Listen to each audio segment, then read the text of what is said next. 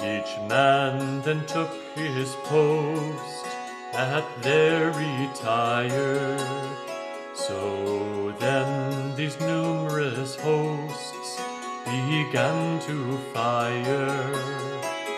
The cannon on each side did roar like thunder, and youths in all their pride. Welcome back to the American Writers 100 Pages at a Time podcast. Uh, in this episode, we'll be looking at the fourth uh, bit of, of Montcalm and Wolfe by Francis Parkman Jr. Specifically, we'll be looking at chapters 14 through 19, which covers uh, essentially the the war in 1957, the, the French and Indian War in 1957, and a bit of 1958, particularly uh, two major battles one a French victory, a major French victory, and the other a significant uh, English victory, and that would be the, the taking of Fort William Henry by the French, and then the taking of Louisbourg by the by the English. And that that later event is really key to the emergence of General Wolfe, uh, this young, brilliant general who who uh, led the final conquest of Quebec in in 1760. So, anyways, um, yeah, what to say about this section of the book?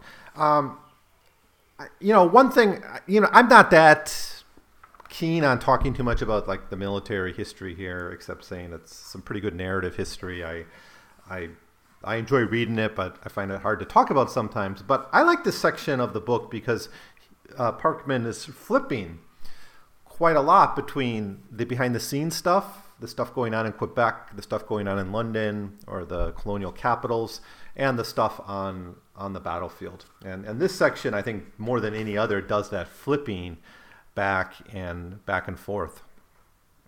Um, so uh, that's and and I think it all kind of brings together a lot of threads that Parkman was working on through this whole history of New France, especially the especially the conflict and the inability of the French government, both in Quebec and in Paris, to really commit itself fully into the to, to, the resources of the war. And I think this section is very, very important in explaining what Parkman sees as the the deep-rooted cancer within within New France, and ultimately the explanation about why why New France could not, uh, did not, and, and maybe ultimately could not win this this war against the English when it when it became kind of for all. Uh, I think the the previous wars, King George's War, Queen Anne's War, uh, King William's War, these wars were always fought as, as half measures. They were fought on the margins. A lot of them were fought as proxy wars, as, we, as we've seen in the other volumes. But this became a war for all the marbles, and the English were just better prepared institutionally for that. Now, both sides had a lot of conflict internally, but they're of different types. So, in the British North American colonies, there's conflict between the goals of the different colonies, particularly New York and New England, seeming to have different goals about the frontier, about relations with Indians, about how much to commit to these conflicts. Some some of these wars were fought pretty much just by New England uh, against the French. Others, you know, yeah, that's that's the main pattern that that emerged. Uh, they were the leadership in it, and this, the war start here started out that way, where really the leadership came from New England and to a lesser degree Virginia. Um, but by by 1758, the English had kind of gone all in and committed all their resources, or all the resources that they could, to making sure they dominated the Americas, North America, once and for all. And that's what opens the door for the conquest of Quebec, which we'll study and look at in the last two episodes of this series. So we get a couple chapters here um, that that do this quite well. One is uh, the first one, chapter 14, is called Montcalm and Vaudreuil. So Montcalm is the major general that the French send sent to um, to Quebec to, to lead the troops, and we saw he just had his great victory in Oswego in 1756 in the previous uh, chap in the previous chapters. Uh, that that victory was described as Parkman as the greatest victory by France in all of American history, um, and that might be true. Um, Fort William Henry uh, a decisive victory in many ways, but maybe too little, too late, and it's kind of overshadowed by another narrative, which we'll get to in a little bit. But he had just won this major victory. And the other character that is really described and talked about in this chapter is Vaudreuil, who was the governor of Montreal. And so we're reminded now of things that Parkman wrote about in all of his previous books that despite absolutism, despite having this goal of a centralized system and a centralized state coming out of Paris, implemented in Quebec, uh, kind of a, a, new world version of French feudalism and ultimately French absolutism, the reality was a very conflicted system that was really prone to corruption, prone to internal conflicts, and you had a lot of overlapping and competing administrations. Whether it was the governor versus the intendant, or the governor versus the bishop of Quebec, or uh, the governor versus the other sub governors, like the governors of Louisiana, Acadia, and Montreal. There are all these internal conflicts. And Montcalm is just another voice in this babel that's, that's kind of been established in Quebec. And since all these people have their authority, at least theoretically, from the king, they all think they are the pinnacle of this absolutist state, especially the governor, the bishop, the intendant, and now we have this general Montcalm. And the fact that they can't really get along and they have bad relations really undermines this, this war effort. There was never this unified war effort that eventually the English, I should say the British under Pitt, are able to, to embrace. Um, so this chapter begins. It's, uh, it's set in 57 after the victory at Oswego. Um, and there's a lot of discussion here just about the internal conflicts, the life of Montcalm and his wife in Quebec, the the views of of Vaudreuil, his his egoism, his his self centeredness, his the gal the the the festivities of Quebec kind of go on. Um, it's a lot of pomp and circumstance that's also getting in the way of, of, a, of a pure focus on the war. But big at the, at the heart of it, though, the really big problem is just internal conflicts between these figures. And it really undermined this moment in which you know France only suffered really one major victory up to this point, and or one major defeat, and all the rest were were victories. Some of them quite decisive, like at Oswego. Um, Parkman kind of sums this up. Quote, the victory at Oswego had wrought marvels among the Indians, inspired the faithful, confirmed the wavering, and daunted the ill-disposed. The whole West was astir, ready to pour itself again in fire and blood against the English border. And even the Cherokees and Choctaws, old friends of the British colonies, seemed on the point of turning against them. The Five Nations were half won for France. In November, a large depu- deputation of them had come to renew their chain of friendship at Montreal. So it's a moment in which something could be done, but the reality is, it's just these personalities were too big and too conflicted. And we see that, or Parkman sees this in the letters of the governor and the letters of the general. So this, this maybe this chapter should have been called like the governor and the general. That would be a little bit more poetic, maybe. Um, but yeah, that's the, the theme of this, this chapter. Now, despite this bad relationship they have and despite their conflicts, they are able to kind of dream up new campaigns built for the next year, built on this foundation of, of optimism. And where would this campaign take place? Well, it would be more fighting on the in the Hudson Valley, right? Specifically, the, the Battle of Fort William Henry, which is what is described in chapter 15, just called Fort William Henry. So here we get this flipping back and forth between the, the behind the scenes stuff, the, the plotting, the planning, the organization, um, the internal drama of the war, and then the battlefield. so that is chapter 15, Fort William Henry. A major French victory as well. Um, now, both the British and the French were, were kind of plotting campaigns in this region. You know, of course, the British just lost Oswego, so they were trying to take that back, um, you know, so they could have access and begin to attack uh, what would become Fort Ticonderoga, which was kind of the last real Hudson Valley fort that could have gotten in the way of an invasion of Quebec. And, and, the, and the French, meanwhile, are trying to press their advantage in moving on Fort William Henry. Um, and that's what happens. The French are able to move in with something like 7,000 troops, and the British garrison at Fort William Henry was like two or 3,000. And after a two day siege, the fort um, surrenders. And the most notable thing about the capture of Fort William Henry is the the plunder and the massacre that followed it. Now, if, if you go to the Wikipedia entry on this for the massacre, because you know it's not clear how many people died in this massacre. Estimates range from something like 200 to 1500, so we really don't have a clear idea of how many died. Probably the higher number is a bit too high, maybe the lower number is a bit too low. I don't know, um, but um, so the terms of the surrender quote were that this is from Wikipedia were that the British and the camp followers would be allowed to withdraw under French escort to Fort Edward with full honors of war on the condition that they refrained from fighting for 18 months.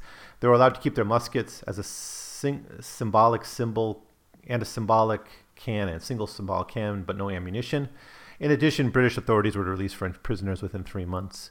Montcalm, before agreeing to these terms, tried to make sure that his Indian allies understood them and that the chiefs would undertake to restrain their men. This process was complicated by the diversity within the Indian camp. So that that interpretation is sort of uh, supported here by by Parkman, who who suggests that really the Indians just didn't really understand not not to engage in this post siege massacre, like they didn't get the orders or whatever. Um, but here's what he writes: By signaling the capitulation, Montcalm called or before signing the capitulation, Montcalm called the Indian chiefs to council and asked them to consent to the conditions and promised to restrain the young warriors from any disorder. They approved everything and promised everything. The garrison then evacuated the fort and marched to join their comrades in the entrenched camp, which was included in the surrender.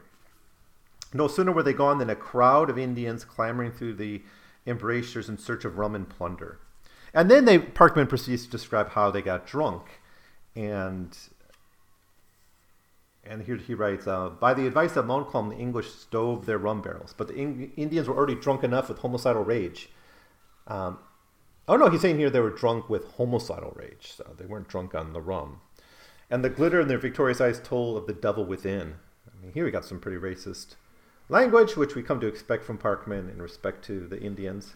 Again, I do think Parkman is doing better than some other 19th century Americans in seeing the Indians of, ha- of having a history uh, appreciating their diversity of cultures and political systems and that, but he still falls into this racist language of really seeing them as a as almost a, a separate branch of humanity with separate values and morality and, and and all that. And I think it just comes down to a different culture of war, ultimately, and and that's come up a lot in this series uh, in the, of books. It's just how different attitudes about war, the different attitude of what's the fate of a prisoner, uh, different attitudes about torture or whatever it might be. But anyways, this the massacre happens, and and we're not quite sure how many died, but it is a major event in in that. And the consequence of this massacre is we start to see some um, breakdown in the in the discipline among the French troops, uh, the breakdown of order, the, the the tensions between the different Indian allies, and you know, despite this reaching this high point of uh, succeeding in organizing most of the Indians of North America against the British, uh, you know, it, it in this case it led to this breakdown of, of discipline, and you know, it's very different war goals, I guess, and very different strategies and different attitudes about what a proper military campaign should be. Um, Parkman writes On the morning after the massacre, the Indians decamped in a body and set out for Montreal, carrying with them their plunder and some 200 prisoners, whom it is said could not be got out of their hands. The soldiers were set to the work of demolishing the English fort. The task occupied several days. Um, but, you know, it seems the Indians sort of come and go and are doing their own thing and not really under the normal military discipline of the French armies. So, you know, still they were allies. So um, I don't know if in the if in the final analysis, were these alliances useful to the French or not?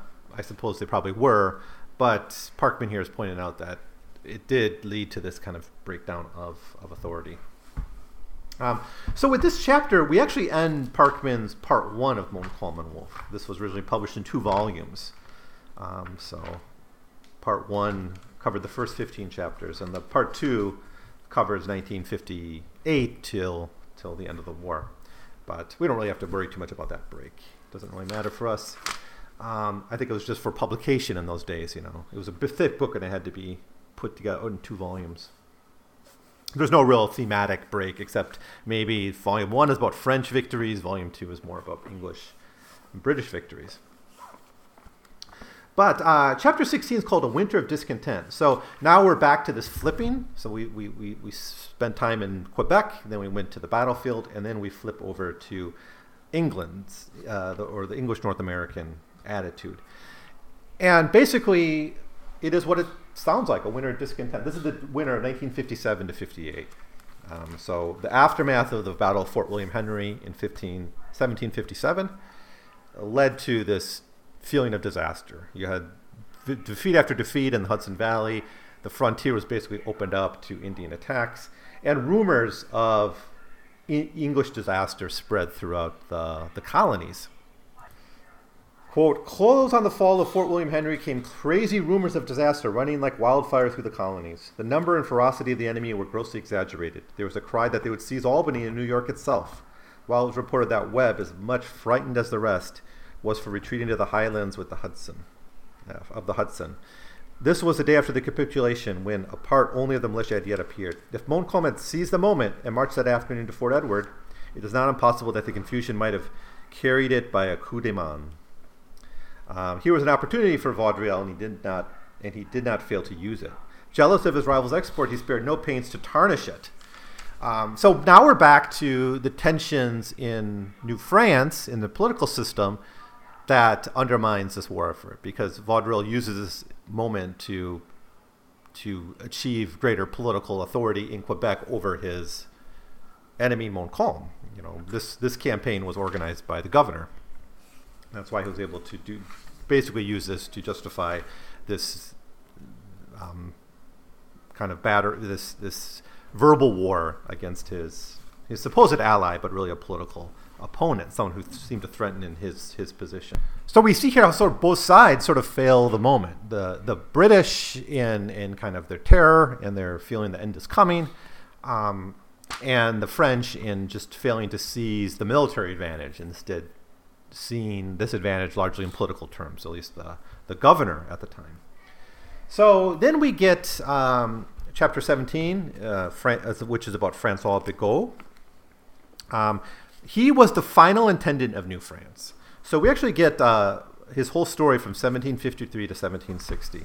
So you know we're, you know, like I said, the flipping back and forth while we're in Fort William Henry. Now we get a couple of chapters about the um, about the home front, if you will. And the story of Francois um, Bigot, B-I-G-O-T, Bigot, I guess. I'm not sure how it's pronounced. Um, but he was the final intendant. So the intendant, just to review, was the was a newer position created in the 17th century by Louis XIV to be kind of not a co-governor, but someone who speaks for the king, and he was more responsible for the finances, while the governor general was more in control of the military, and uh, he, the other governors were under him. So yeah, this was the problem with the absolutist system in New France, according to Parkman, is that you didn't have clear chains of authority. You, or even if you did, they were they were divided. You didn't have a center figure who could be the leader of all of these different institutions. And you know, I guess you could say the same thing is true in the British colonies as a whole, but you know that diversity, those conflicts had some strength to them um, because they weren't based on kind of an administrative chaos and a lot of petty uh, grievances being worked out at the detriment of, of, the, of the empire.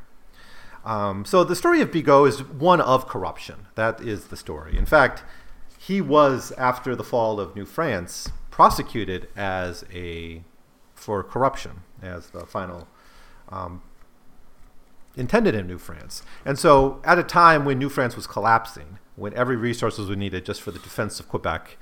Um, this guy, you know, was spending most of his time, it seems, involved in various ways to pilfer the treasury.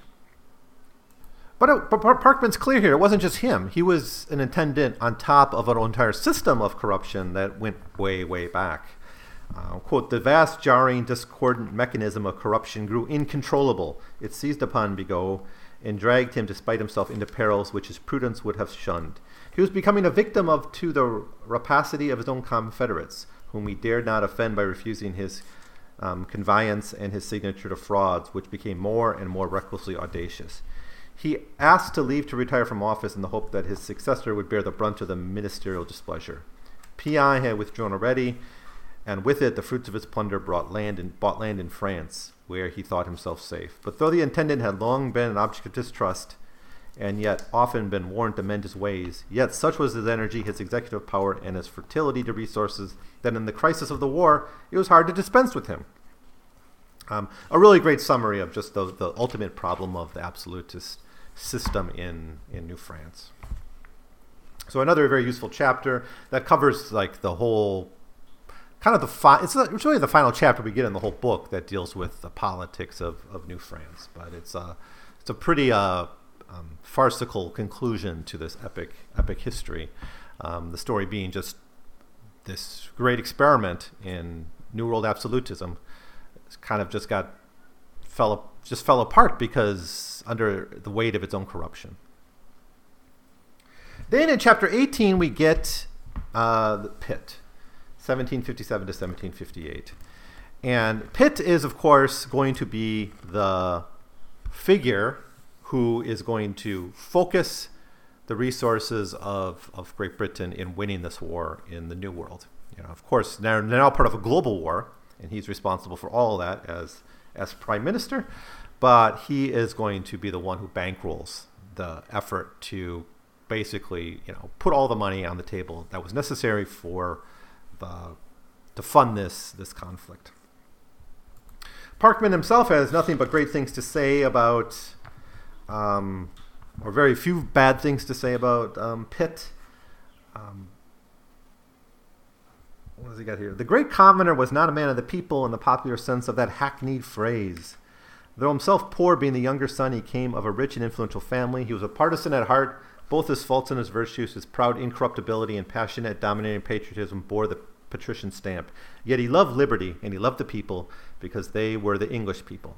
The effusive humanitarianism of today had no part in him, and the democracy of today would detest him. Yet to the middle class of England of his own time, that unenfranchised England, which had little representation in Parliament, he was a voice and inspiration and a tower of strength. He would not flatter the people, but turning with contempt from the tricks and devices of official politics, he withdrew himself with confidence that never wavered on their patriotism and public spirit. He answered them with a boundless trust, asked but to follow his lead, give him without stint of their money and their blood, loved him for his domestic virtues and his disinterestedness, believed him even in his self contradiction, and idealized him even in his bursts of arrogant passion. Um, a nice description of him. Um, yeah, I, I, think largely he sees him. I guess he has faults, but those faults are are faults that actually are advantages given his position and his and his need. He, he calls them a British Roman at one point. You know, maybe that's what England needed at the time, he says.